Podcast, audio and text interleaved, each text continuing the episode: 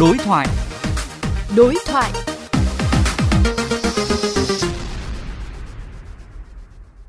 Thưa quý vị, với đà tăng liên tục của giá xăng dầu như hiện nay, nhiều ý kiến lo ngại nếu không có giải pháp đủ mạnh thì mục tiêu kiềm chế lạm phát, ổn định kinh tế vĩ mô có thể bị đe dọa.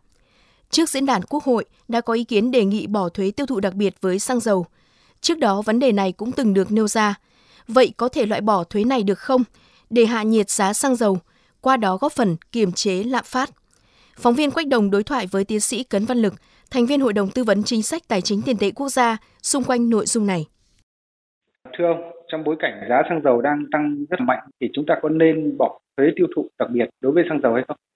Chúng ta chưa nên bỏ loại thuế này bởi vì xăng dầu được coi là một loại hàng hóa đặc biệt dù nó không phải là hàng hóa xa xỉ nhưng mà rõ ràng nó có cái tính chất đặc biệt nó tiêu hao này mất đi trong tiêu dùng và có thể gây ô nhiễm môi trường.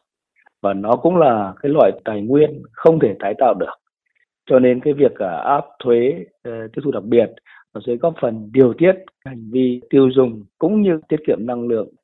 Thứ hai, việc áp dụng thuế này nó cũng khá là phù hợp với cam kết của chính phủ Việt Nam về giảm phát thải à, môi trường và cũng khá là phù hợp với thông lệ quốc tế khi một số nước trong khu vực cũng đã và đang áp dụng cái loại thuế này như là Úc này, Ấn Độ này, Philippines này, Thái Lan này.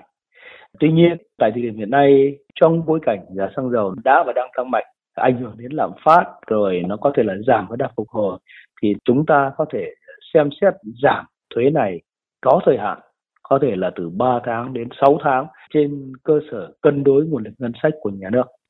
Vì sao ông đề xuất tạm giảm chứ không phải tạm bỏ thuế tiêu thụ đặc biệt với xăng dầu?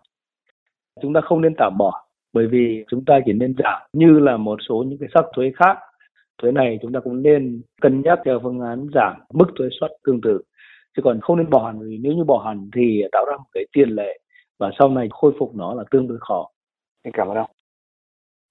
Trao đổi với VOV Giao thông, ông Bùi Ngọc Bảo, Chủ tịch Hiệp hội Xăng dầu Việt Nam cho rằng, trong thời điểm giá xăng dầu tăng mạnh như hiện nay, nếu lấy mục tiêu kiềm chế lạm phát và mục tiêu để ít tác động tới đời sống người dân, thì việc xem xét giảm thuế tiêu thụ đặc biệt với xăng là cần thiết.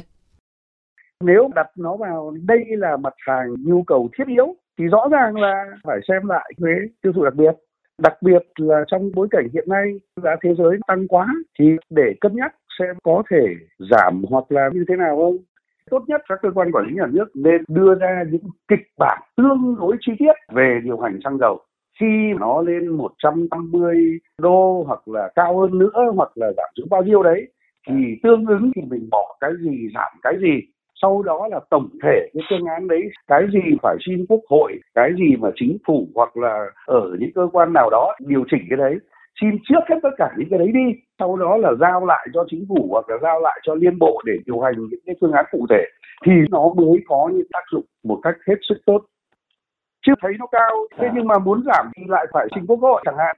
Mất vài tháng sau ấy, khi mà quốc hội thông qua rồi thì giá nó lại tụt xuống chẳng hạn đấy thì là cái đấy nó không còn mang cái tính chất thời sự nữa rồi.